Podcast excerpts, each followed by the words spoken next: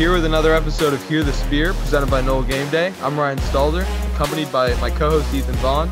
We will be welcoming special guest, former Florida State linebacker Nick Moody, later in the show. Uh, as always, you can find us on iTunes, SoundCloud, and Google Play. Uh, but what's going on, Ethan? Not a whole lot, man. What about you?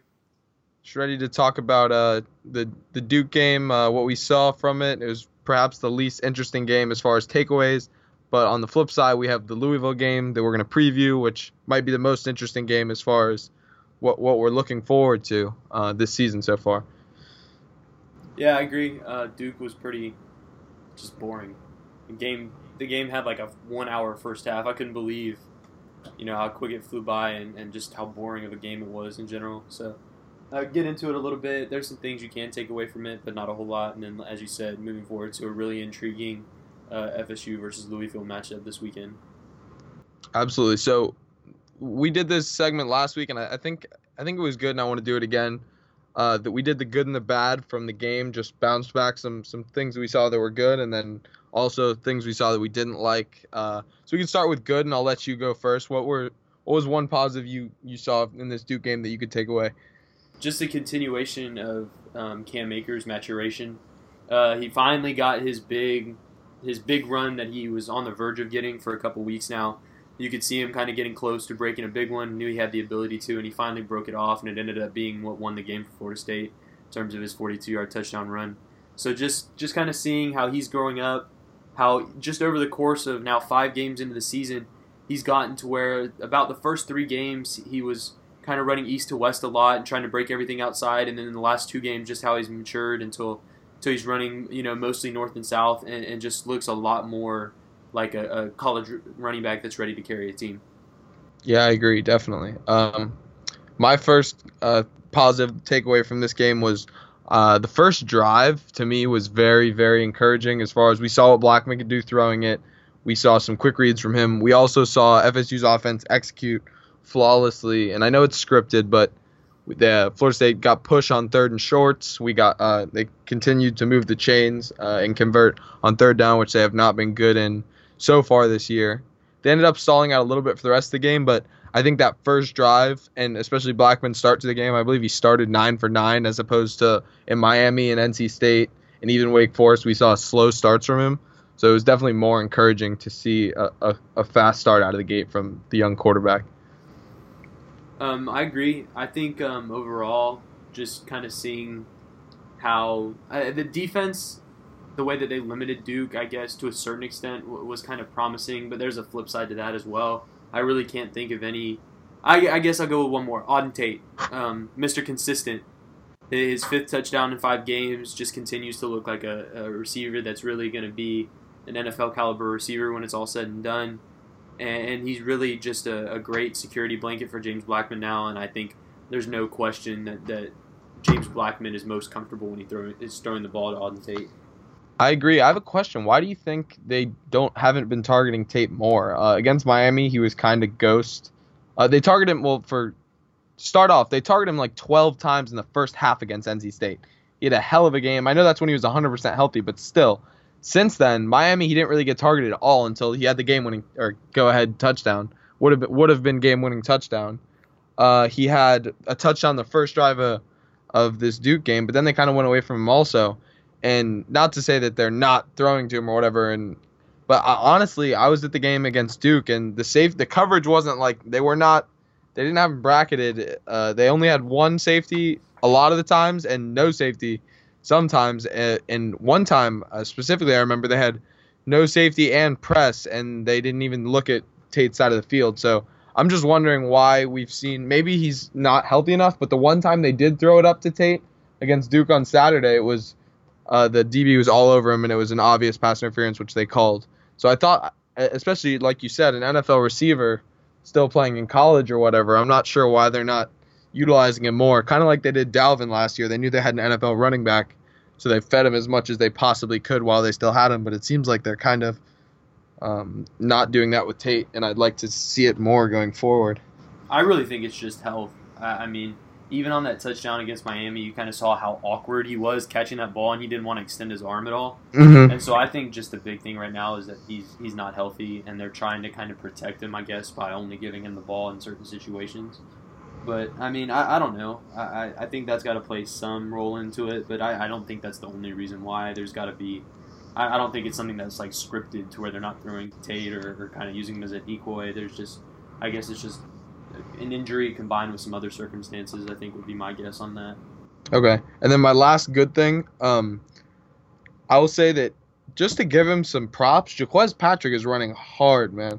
I think he's finally becoming what Jimbo wanted him to be. He was dragging tacklers all day Saturday, and I know Akers is the flashy one and the one that you feel like you can score when you hand him the ball.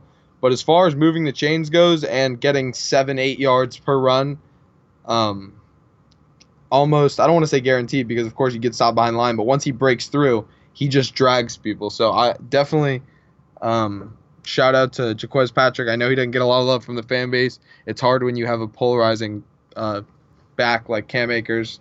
It's hard for Jacques Patrick to get the love he deserves, but he's definitely performed better than I would have thought he, he would this season. I definitely agree. I, I think that if it were me calling the plays, I think that I would probably, in terms of total touches, maybe not just run carries, I'd probably go like 3 2 Akers. And I, I think it's, I don't know, I think it's probably about, you know, 1 to 1 right now.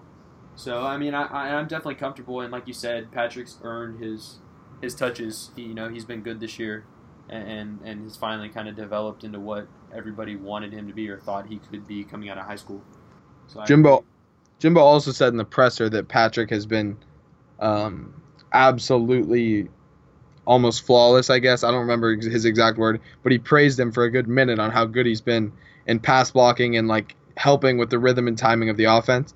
And I know that sometimes can be coach speak, but he he gave a few specific examples of just making sure chipping on certain guys and coming around on twists and and really knowing which gaps he's supposed to be helping with and how that's helped um, Blackman and the offense, especially against Duke.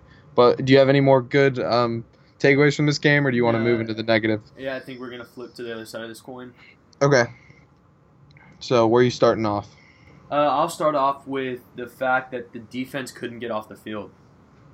It, it was it wasn't a horrible effort by the defense on the day, but giving up over five yards of play, I think it ended up being like five point zero eight to Duke, and, and really a Duke offense that that is just not good.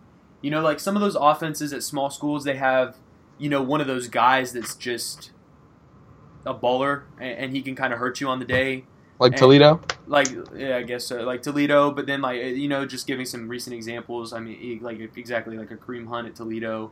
You know, just you know whether the receivers or running backs, just a guy that can kind of ball out and, and against anybody and, and kind of do that. But Duke just doesn't have one of those guys. They don't have that type of playmaker. And, and the fact that the defense gave up over five yards of play to them, which isn't horrible, but when you account for the opponent, it's pretty bad. And Well, we said this in the pre in the pregame last week in our podcast. We said that we could definitely see FSU come out, not give up a lot of points, but have a, a defense that looks pretty uninspired and doesn't play that well. So Uh, yeah, it def- I think it definitely came true. I think you saw some.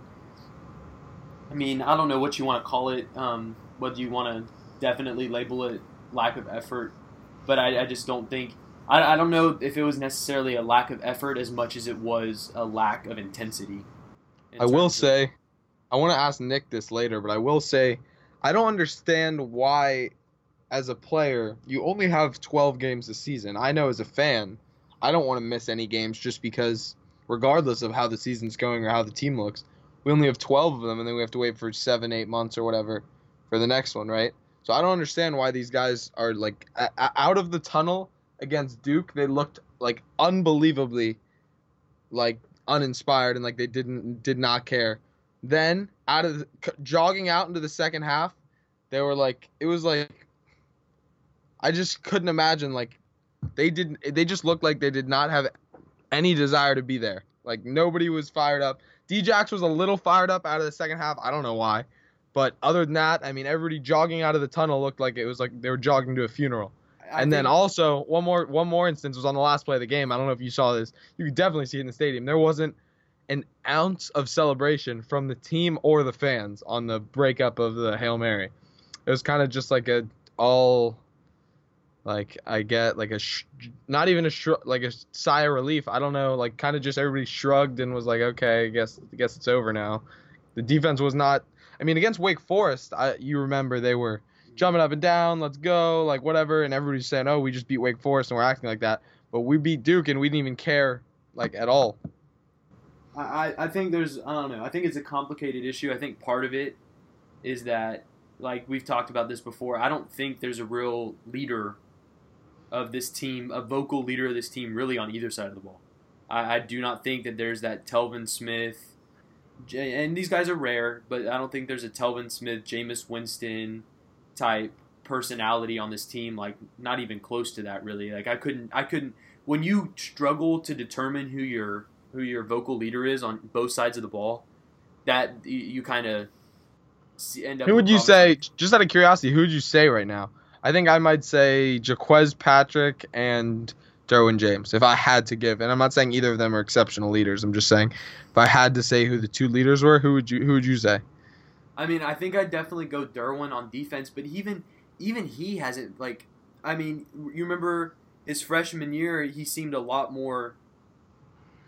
I, I guess. I do, lot I do. I, in 2015 did he was. Yes, I this year, agree. and that was as a freshman. This year, he he's needed to assume that leadership role and be that vocal leader, and he just like hasn't. And it, it's been weird. Like you know, everybody going into the year, he was named the number one player in college football by SI, and and you know was ranked up there by a lot of media publications. And not that he's been bad this year, but he hasn't been great, and he just hasn't been. You know that type of leader that everyone expected him to be because of the way that he played his freshman year and the way that that he kind of you know, he led on the sidelines last year too. Like everybody always talked about that, but I guess um, And then I don't I- know. another thing I think might go into that is there's been, I guess, I think there might be some dissension within the locker room, especially after the loss to Miami. yeah, You you know, I, I not necessarily player to player, but there, I think there's some turmoil within the program right now. I think that's pretty clear to everybody who follows it, and I think that kind of might eat into it. But I mean, not to speculate too much, but I think that that's something that that's going to be relevant in this scenario. Okay, yeah, absolutely. Uh, uh, for my bad thing, I'll say I didn't like how, especially after we talk. Well, let me say it first. I didn't like how James Blackman handled some of the third and third and long situations as far as um, not taking care of the ball. We talked about this two weeks ago, or maybe last week, where you were questioning Jimbo's third down call against Miami. Um, and I and I and we and we were both saying that he needs to be more aggressive. But maybe the the reason he isn't is because Blackman on the second drive of the game, or maybe third, FSU had a chance to go up ten nothing early early in the game, and they were at the thirty yard line, I believe, and and Blackman threw a um, interception on third and twenty to Nooney, who there was a miscommunication, but he was also covered. It was on it was on Blackman, I think. I think it was an option route, and the corner the corner was playing outside leverage, and Nooney Yeah. cut in, and Blackman Yeah. threw it out.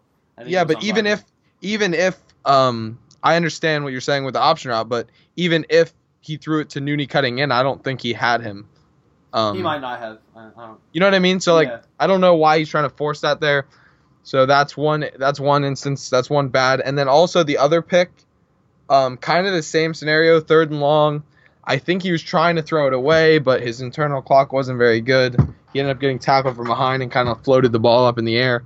Um, you just got to take uh, better care of the ball. Other than that, though, let's see. He was, I think, 19 of 22 on the day. No, I think it was eight.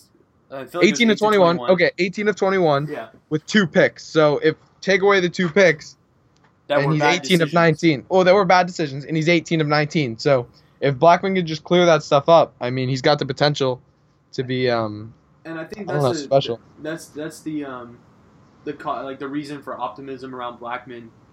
You, you know, right now he's still he's still not throwing into tight windows. He's still not really anticipating guys coming open. Although he did more, he has definitely grown in that. Like he I agree- Izzo on a nice third down. I agree. Yeah, that's what I'm talking about. I, I hit on this in the instant analysis podcast. Yeah, I he, yep. he, he definitely it, on that one drive that, that Florida State ended up scoring on. He kind of grew up. You, he made a couple of those tight window throws over the middle, and I, I don't know if that's Jimbo kind of trusting him more and, and, and, allowing to cut him cut him loose in these situations and, and calling some more plays that call for routes, you know, crossing routes.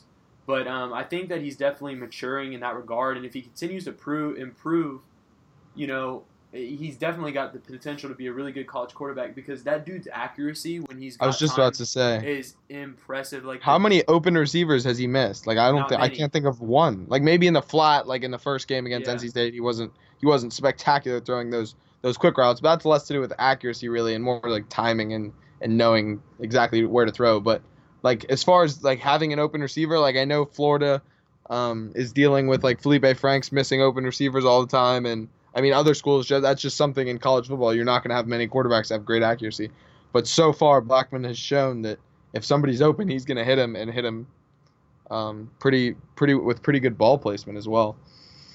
Yeah, no, yeah, I agree. I mean, and, and just like uh, I, I kind of throw that that was really just a great example of that was the dart that he threw to Nooney that got called back because Nooney yep. lined up and covered Izzo, but yep you know, that was a deep crossing route, and he put that thing on a line pretty much in perfect position for Nooney to catch it and keep running. You know, wasn't behind him or anything.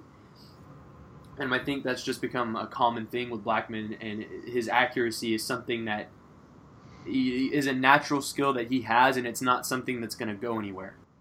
Yeah, I agree. Do you have, which is uh, in like starch contrast to to Francois?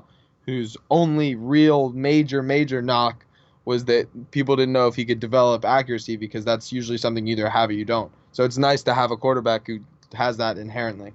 Um, but do you have any other negatives? I know you kind of went with the all-encompassing statement of the defense looking unimpressive. So are there any other defensive uh, negatives you took away from this game or offensive negatives? I mean, not really. The, the, the offensive line held up for the most part. Um, mm-hmm. So they they were kind of better, even though they were down one Landon Dickerson. So um, the last thing I'll say is not to beat a dead horse, but I know you talked about this last week. Is I don't know why Tarvarus McFadden returns punts. Not only because he can't return it once he catches it, but also because he lets the ball bounce in front of him. I would say what forty percent of the time at this point. Probably more than that. Like it is. it's, it's I'm a big Tarvarus McFadden fan. He's from Broward County. Uh, I remember I watched him play in high school, so I've always been a supporter of his. But as a as a punt returner, it's just questionable why Jimbo leaves him back there. And you have to think with a team full of as many athletic DBs and wide receivers as Florida State has, and running backs, I don't know why the hell he has to return punts. And it's not 100% Tarvarus McFadden's fault. I mean, he's not at that like quick twitch, shifty of a guy. So I don't know why he's back there, and he clearly hasn't shown that he can like control the everything that comes with being a punt returner as far as catching the ball to save field position when they're losing what I mean, seemingly 50 yards. Well, uh, uh, on I'm a game, I'm saying, punt. yeah, yeah, yeah per game. punt. So what if he does it three or four times, 15 yards? I mean, six, 60 yards a game. It's kind of I agree totally. And the thing is, head is that, is that the the issue has been addressed and the questions have been asked of Jimbo in his press conferences, and he seems to legitimately think that Tarvarus McFadden is, is a satisfactory punt returner. And not to get too much into discussion about the state of the program, but I think that's one of the things that really has me worried about the program going forward under Jimbo Fisher is the fact that he he is someone who preaches hidden yards and their importance, and, and you know hidden yards are, are, are largely tied to special teams. And, and as someone who preaches the importance of hidden yards, how he can continuously leave a guy back there that costs the team, like you said, probably you know about 50 yards a game just because he won't step up and catch a punt it is pretty insane to me, and, that, and that's you know worrisome that, that Jimbo has convinced himself or, or thinks that that's something that that you can kind of go forward with as a program and have that have that be something that it, that is, you know, a, a, a hallmark of your program. I, that that's just a, a big problem to me. And I also I also just think that, I mean, you've got to be able to find someone that can return punts on your roster. I mean, from the yeah, there's a laundry list of players. We could do Levonta Taylor, DJ Matthews, Amir Rasul. Um, I mean, there's so many who returned him in high school. I agree. I mean, and, and the thing is, is, is you just think where we came under Jimbo's tenure from having Greg Reid, who was a threat to house one every time he touched it, to like being to settling with a guy that not only is he not a threat to house it in any sense of the word, but I he- think his longest return is four it. yards. Yeah, On the season, his longest return is four yards. He's not he's not an athlete that's meant to return punts. Kicks Nope. kicks he might have a better thing, but for- Maybe. for but for punts you got to be quick twitch because you know it, those guys the, the coverage team is going to be on you most of the time when you're catching the ball in, in a pretty quick manner and, and in genu- like in general the one thing you need from your punt return man is to be able to make the first guy miss and there is no no chance that T Mac is doing that right now. He's just he's a long strider. He's not a quick twitch guy that's going to make anybody miss. I agree wholeheartedly. Um, now, yeah, what do you say about? Let's get Nick Moody on. What do you think? Yeah, that sounds great. It's going to be interesting to see what he's got to say about the program and kind of the differences he sees on defense from when he played for Florida State um, versus now. Now it's Jeff Demps. Oh, did he get popped? Left his feet and was decleated by Nick Moody. We'd now like to welcome special guest, former FSU linebacker and current NFL linebacker Nick Moody. How's it going, Nick? It's good. I'm doing great. How are you? Pretty good, brother. Pretty good. So, uh, I know you're training a lot. How's training going now? I know you're training down in Miami. Yeah, it's going great. I mean, it's been going great for some time, but I, I mean, I, I enjoy training. I like putting in the work. Just, and just getting the doing the training every day. After a while, it kind of gets repetitive, and it's like, all right, I'm ready to get going for real somewhere now. Absolutely, absolutely. So you spent time with San Francisco, Seattle, Washington. What was your favorite Yeah. destination? Who do you like playing with the most? I say, I would say San Francisco, especially with the group of guys I was with, with that team I was on with Pat Willis, NaVorro Bowman, Justin Smith, Cap, Frank, Anquan, and everybody like that. I that was I just had it, it was a great time, like just being around those guys and seeing how how they handle their business every day in and day out. And then the different advice they gave and like everything about it was a great experience. I learned so much being just being around them and we had fun. Like we were we were real good. Like we were one of the best teams in the league. It was the at a time when the best rivalry to watch was uh, San Fran and Seattle. So it wasn't like and then hard we had hardball. It was like it was going. It was great. I had that was a great that was a great two years.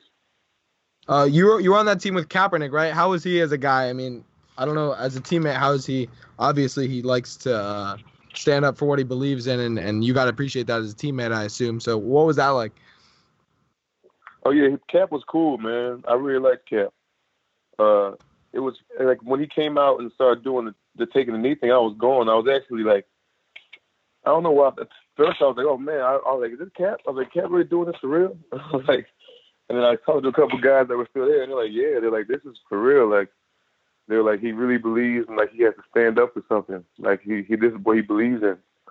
But like, and he even uh, after my uh, my rookie year, he was down here in Miami training too. So we even trained together in off season in Miami for one off season. So I spent a good amount of time with Cap. I'm a big fan of Cap. I definitely think he should get a chance somewhere soon. Awesome. Um, yeah, uh, Nate, do you still keep in touch with uh, Nigel Bradham, Terrence Brooks, Telvin, EJ Manuel, Devonta, or Vince? Any of those guys that you played with at Florida State? Yeah, I keep in contact with all of them. Like I mean, like FSU football is like we like brothers and stuff, and like and, and you just named like like me and me and Nigel and, and T Brooks in particular, EJ like I'm really really close to like Nigel and T Brooks and EJ. Like me, especially since I'm down here in Miami and Nigel lives down here too, so it's like our relationship has, hasn't changed since we were in college. So it's like it's really like it's like a it's like brothers. Like especially and T Brooks too. Like T Brooks' son is my godson, and and like we all keep in touch. Do you talk to any current players on the FSU football team? Obviously, you're a few years removed now, but do you keep in touch with any of the current guys? Not as much. I probably feel like I should do more. I, I, I've talked to Derwin a few times, like maybe a couple times. That's it. Uh, he was down here. Uh, that was when he was down here, and then I talked to um oh Naseir Upshur because Yeah. he's from Philly too. So he, I was actually, I actually went and stopped by at, and saw him at Imhotep, his high school, Mm-hmm. when Jimbo and Coach Trickett were when, when they were visiting the school. I dropped in at the same time because I had just I had just got back from Seattle when that was going on. I had just got back after the season or something, and I we, I really went from I think I went straight from the airport straight to his high school.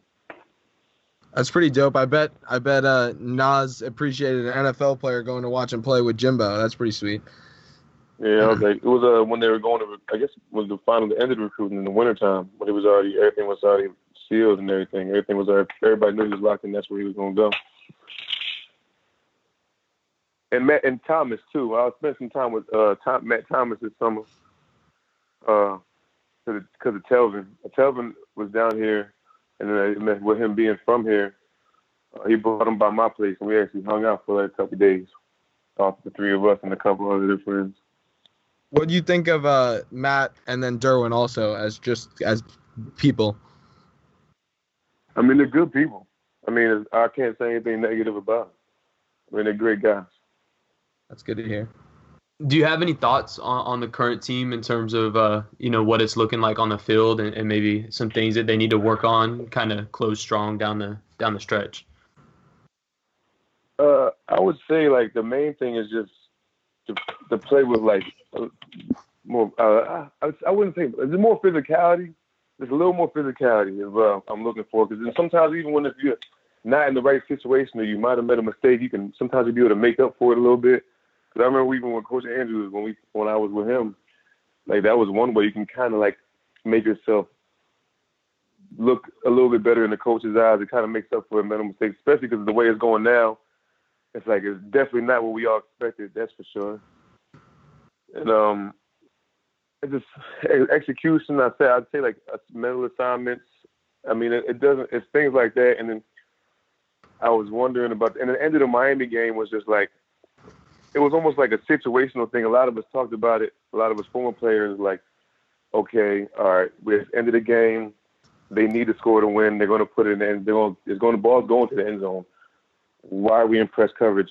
Like it's just it's like certain little things you look at from the outside. You come, it almost makes you question. You start questioning stuff too much, I think, and then you really have to like look at it and be like, okay, the main reason we're focusing on all this other stuff now is because it's more right now. It kind of looks like it's more negative to focus on instead of the positive. Once Deondre went down, it's like everybody all of a sudden got negative about everything. Like like the, everything was over with, and it's just like I feel like they they have the talent and ability it's just that you just got to go out there and execute and give everything they got. They can definitely turn this thing around this season. I mean, Syracuse beat Clemson, and like everybody knows that Syracuse doesn't have the talent that we have, and if they put their minds to it and execute and things like that, they'll be able to do some good things this season still. Absolutely. What do you think of James Blackman uh, so far, the freshman quarterback? I, I know you've seen him play. What do you think of him? I'm a big fan of him. I like him a lot. So I like the way I, I love the way he throws the deep ball. He's, he's accurate. Uh, he just, I mean, obviously he needs to put on some weight. He's tough, as you can tell by that shot he took this week. Um, I, I like him. Yo. I think he's gonna be a good one. And then I, I talked to Tino. Tino, Tino's a fan of him too. Tino Sunseri. Yep. Me and him, me and him are actually that's one of my boys. We talk pretty often, and he tells me. So I, that's how I get like some of a lot of what's going on with the players and stuff like that. I still talk to a couple people that are still there, so I kind of know what's going on and whatnot. Can you give us a little bit of insight on, on what Tino's like as a guy? Because he's become uh, kind of a, a, folk hero for some uh, Florida State fans, and, and people are looking to kind of um, for him to be on staff, maybe as a as a uh, one of the ten coaches that, that Florida State's allowed in the next coming years. Tino Tino's on track to be a head coach, to be one of them. I feel like just talking to Tino and knowing him as a guy, he's definitely one of the people I can see being like, where it's like, okay, you turn on the TV and it's like, oh, here goes showing Tino Sunseri, the the 30, the 33 year old offensive coordinator at whatever big time school. You know how it goes. Like everybody gets promotions, they go from school to school to school. Yep. I could definitely see Tino like in the near future at a at a at a big program, uh, being in a, a higher position. Like and, his, and it's just his, his ambition and his passion for it is unbelievable. Like he loves coaching. He loves working with the guys. He loves helping the guys out. Like this, he like he just he loves this. He loves it. What what uh positions do you think Tino could coach? I know he helps out with quarterbacks, but do you think he could coach any offensive position or? Uh, definitely like the skill positions for sure. I know that, and as a coordinator, and I think I think like he'll be able to be a coordinator like very soon. Especially being a former quarterback himself, the quarterback they look at the game differently. Yeah, I I, I I could see that. Um, so you said you talked to Tino a lot. Uh, what's your relationship like with Jimbo? Do you still keep in touch with him? How how was your relationship while you were there? Our relationship was good while we were there.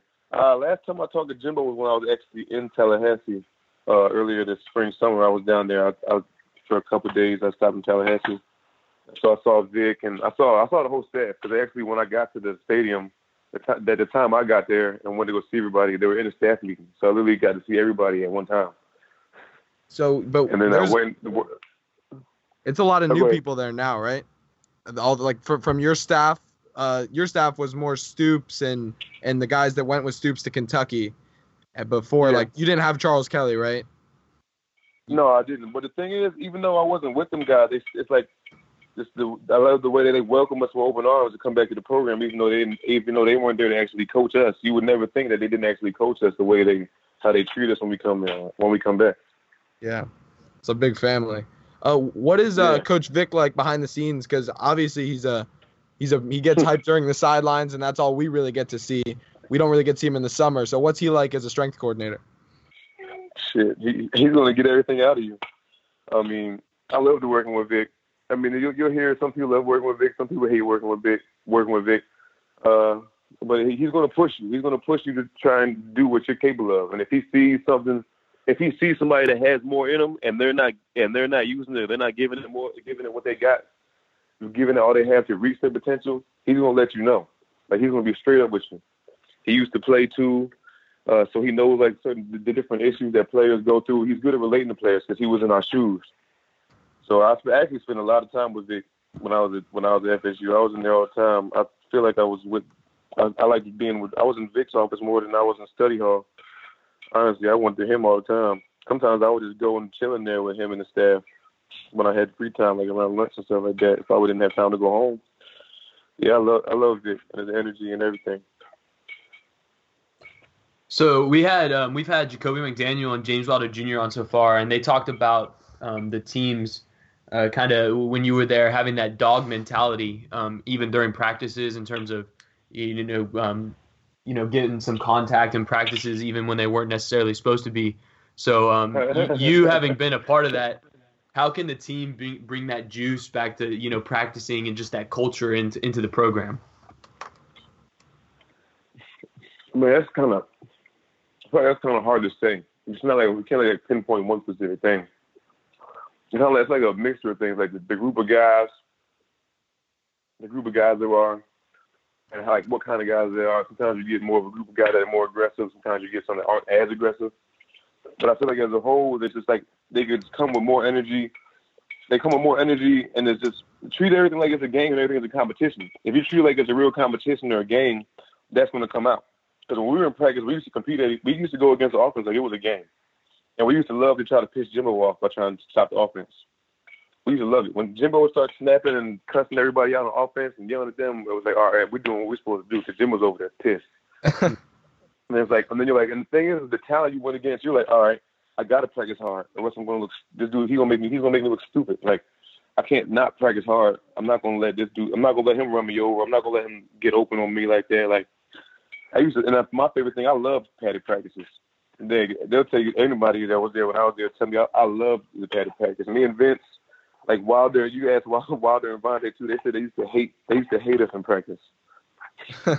when we used to be able to be live, I used to live for that in practice. That was the only time practice really fun like that for me was live. And I love goal line situation and all that. We used to we used to run the goal line and I don't know. I just feel like some of the stuff some of the, I guess the drills and stuff we would do were more the contact drills. I don't know if everything is still the same or not with the drills, but I remember some of the things we would do in spring ball. It was more competitive contact type stuff, and I feel like that builds that kind of character and foundation.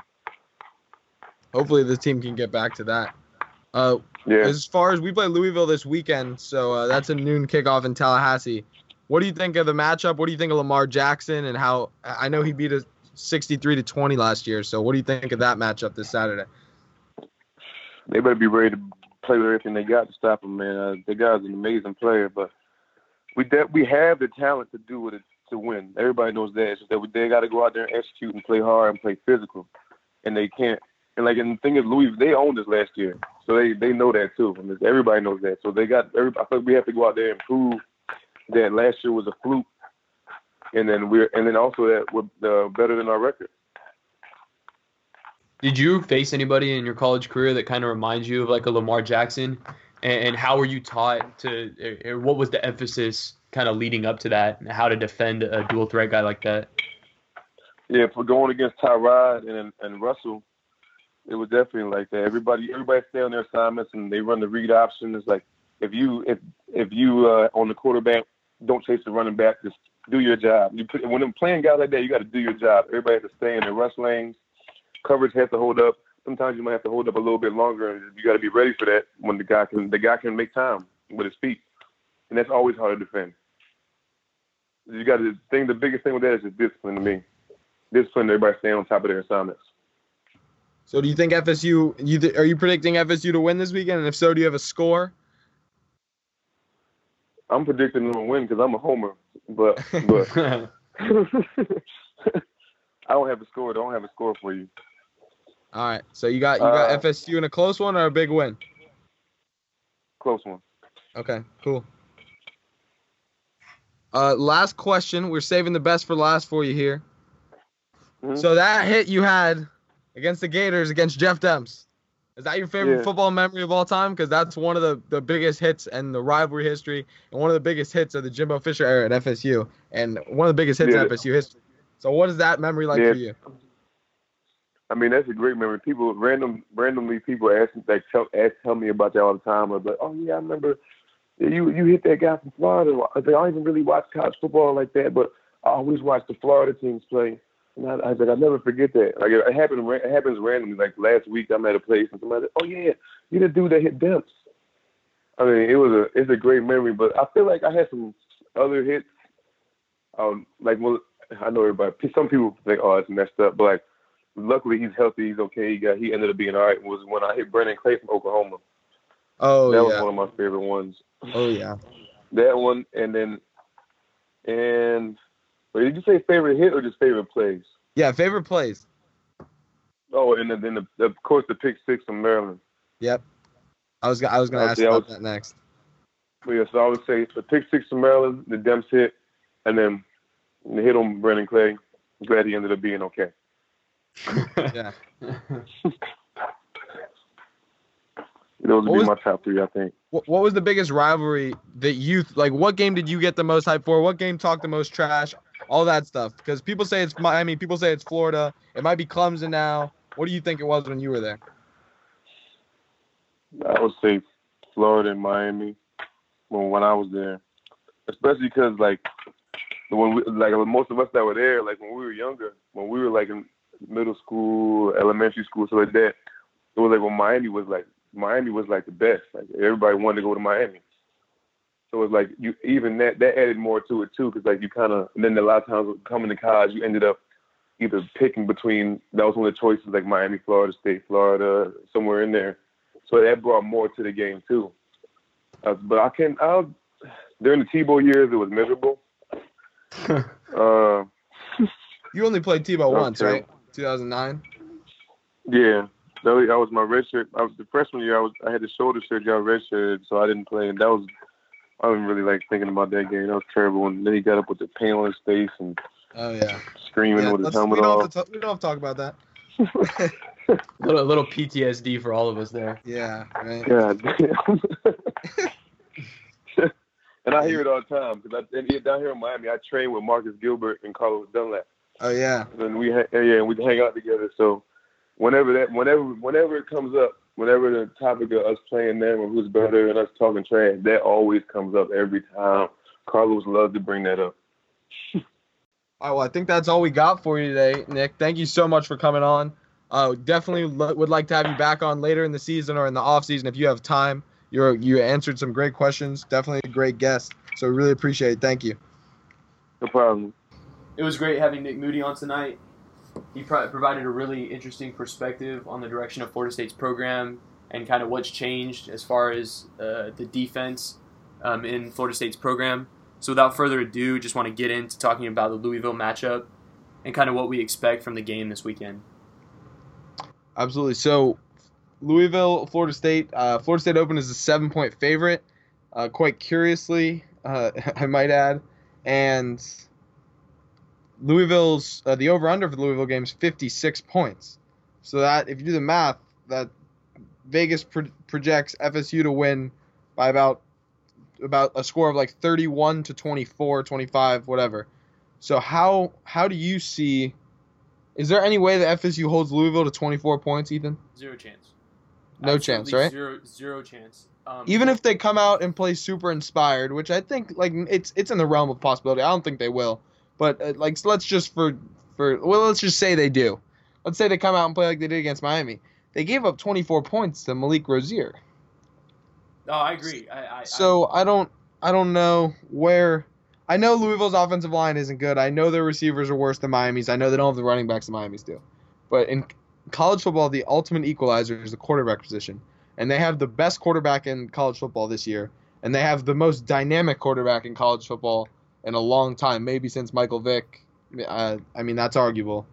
Um, but he, I don't see, as a team that scored 63 points against Florida State last year, Louisville's expected by Vegas to score about 24 this year? No, no chance.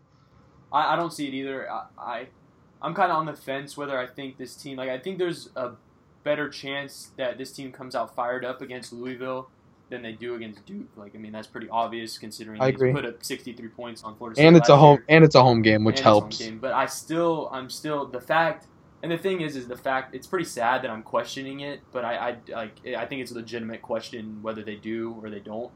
Um, so, and I just don't think, especially with the way that Florida State's defense has kind of really been just exploited by dual threat quarterbacks, which most defenses are exploited by dual threat quarterbacks. They make everything harder on a defense.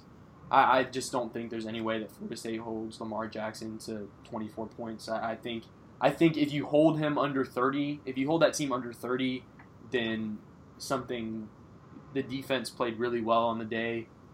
I don't know really well, but the defense had to play fired up for them to hold them under 30, and there had to be some effort there from you know the guy, uh, you know the whole team, and just put in a pretty well-rounded performance to hold them under 30. They're gonna have The, I think it's gonna it's gonna come down. If Florida State holds Louisville under 30, Louisville will have like five turnovers or something like that. You know, it'll just be one of those games because I don't see Louisville FSU getting that many like legitimate stops, like honest fourth down punts from from a an offense that that is this uh, volatile, I guess you could say. I mean, Louisville they've lost um, two games or yeah, two game three games this season, but have scored 35, 47, 21 against Clemson, which in case you guys need reminded, uh, FSU's defense defensive staff is not in the same place that they are in Clemson, South Carolina right now. Uh, 42, 55, 25 against NC State, which is somewhat encouraging for Florida State fans. Uh, but that was at NC State on a Thursday night, and it got weird for sure. And then uh, 42 in a loss to Boston College last week. So I don't, uh, I don't know. I'm kind of over talking about how what this defense can do because honestly, it's a crapshoot on Saturday. Um, you you just don't know from Florida State's defense who's going to show up and who's not, and it's kind of frustrating. But we can get into the the the aspects of the game as far as what who do you think where do you think the advantages for Florida State lie, Ethan? And you could just start with one matchup you you're looking forward to seeing and that you think Florida State can dominate. I, I'm hoping that this weekend um, the defensive line kind of shows up. Um, Sweat came to play last week and had a pretty good game, especially getting a couple sacks. But the, the lack of pressure from the defensive line has been pretty On pass plays, absolutely. Yeah, pass plays hasn't been great this year. So I'm hoping, I guess, against a really weak Louisville offensive line that that the Florida State defensive line, especially guys like Sweat and Nnadi, can can kind of disrupt Lamar Jackson and, and kind of keep him contained by getting some some pressure on him and kind of keeping him in the pocket by sacking him, which is is a, is a hard task and, and that might force him outside the pocket and get him running, but. I think if they disrupt him and, and don't let him kind of pick and choose when he can scramble and force him to scramble a little bit, I think they stand a better chance to win the game. So I think against a really weak Louisville offensive line, that's a must-have for Florida State if they want to win this game.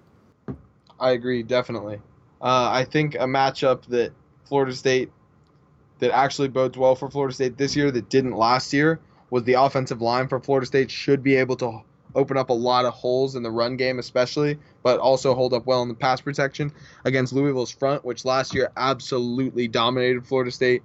Uh, Florida State could not run the ball even with Dalvin for an inch. I think they finished the game with less than 50 rushing yards. Um, also, Francois did not have a second to throw. It was just a night uh, a nightmare that day for them. So I think this year though, I mean I know Boston College had rushed for I think close to 400 yards last week, and Florida State has I don't know if you guys have heard of him, uh, Cam Akers, and obviously Jacques Patrick, and the running the the offensive line, despite all the scrutiny that the fan the fan base assigns to that unit, has actually played pretty well in every game except uh, the second half of NC State and the the entire game against Wake Forest, but they were banged up. Also, I think Derrick Kelly, we're, we're waiting, we're still waiting to see, but I think he'll play Saturday, which is definitely encouraging for Florida State. I agree. I, I think that definitely. I, I think that pretty much, if you want to boil it down to one matchup, I think that the the Florida State being able to run the ball is going to kind of dictate The trenches will be huge. Yeah, it will be, and I, I just think that if Florida State wants to keep up with Lamar Jackson, they're going to have to put up big numbers on the ground. And like we said, the offensive line has been pretty good this year when they're healthy. Dickerson's out for the year now, so you've kind of it's changed up a little. So it'll be interesting to see how Josh Ball holds up if he's out there at left tackle, eh, because um, Kelly's slid inside if Kelly's healthy. So I think there, there's a little bit of a question right now about the offensive line, just in terms of health going into this game. But if Kelly plays and offensive line's able to play how they did last week and how they did against Miami, and open up some holes, there's no reason that um, both Patrick and Akers can't have a really big day on the ground, and, and hopefully keep Florida State in this game and, and, kind of be able to go punch for punch with um, Lamar Jackson and, and, the points that he's going to put up, you know, and, and just kind of inevitably. Yeah, definitely. Okay, so Florida, so Florida State has been kind of unpredictable this season as far as score predictions go. But uh, last week, uh, I predicted FSU win one win by 14, and I think you did too. Yeah, I think, Yeah. I think you had it 31 I just went a little higher scoring than you did. 27 13, so yeah. Uh, I think those were both pretty accurate. I think if Florida State would have had like a normal game possessions wise, I think they only had nine possessions, and one of them was kind of trying to run out the clock at the end. So not necessarily trying to score, although they could have. Um, I think if in a normal game we would have been pretty, I mean, pretty spot on as far as what what we expected to see in that game. But in this game, I'll be honest, I don't really have a feel for it. Um, do you have a score prediction, Ethan, that you're ready to give? I think I'm gonna go somewhere along the lines of um, uh, Louisville 38, Florida State 31, 34 ish. I think Florida State does get their points, but I think at the end of the day, when the defense needs to get stops in the against Lamar Jackson in the fourth quarter or when it comes down to crunch time, I just think he's too dynamic, and Florida State's offense isn't dynamic enough to score quickly.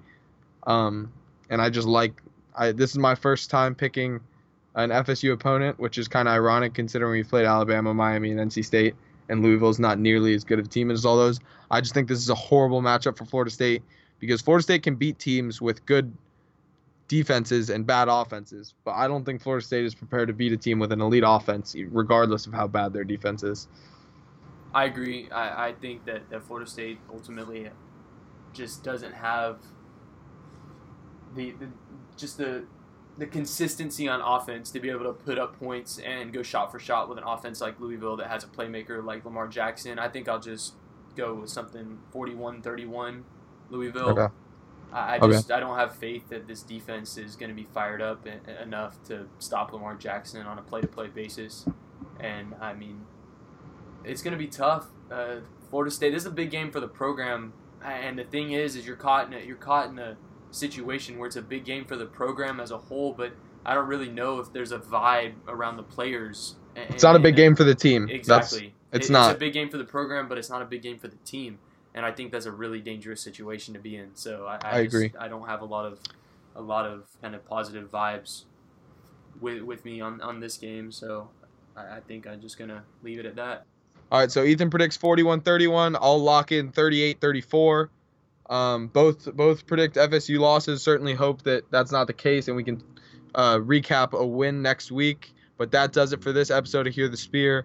As always, I'm Ryan Stalder, accompanied by my co-host Ethan Vaughn, and uh, we look forward to hearing, uh, talking to you guys next week. And you can find us on SoundCloud, Google Play, and iTunes. And please, if you like the podcast, uh, leave a review, tell us what you like, and uh, five stars would be awesome, and we really appreciate it. That didn't get them a first down. And after one play, it cost him a touchdown. Now it's Jeff Demps. Oh, did he get popped? Left his feet and was decleated by Nick Moody.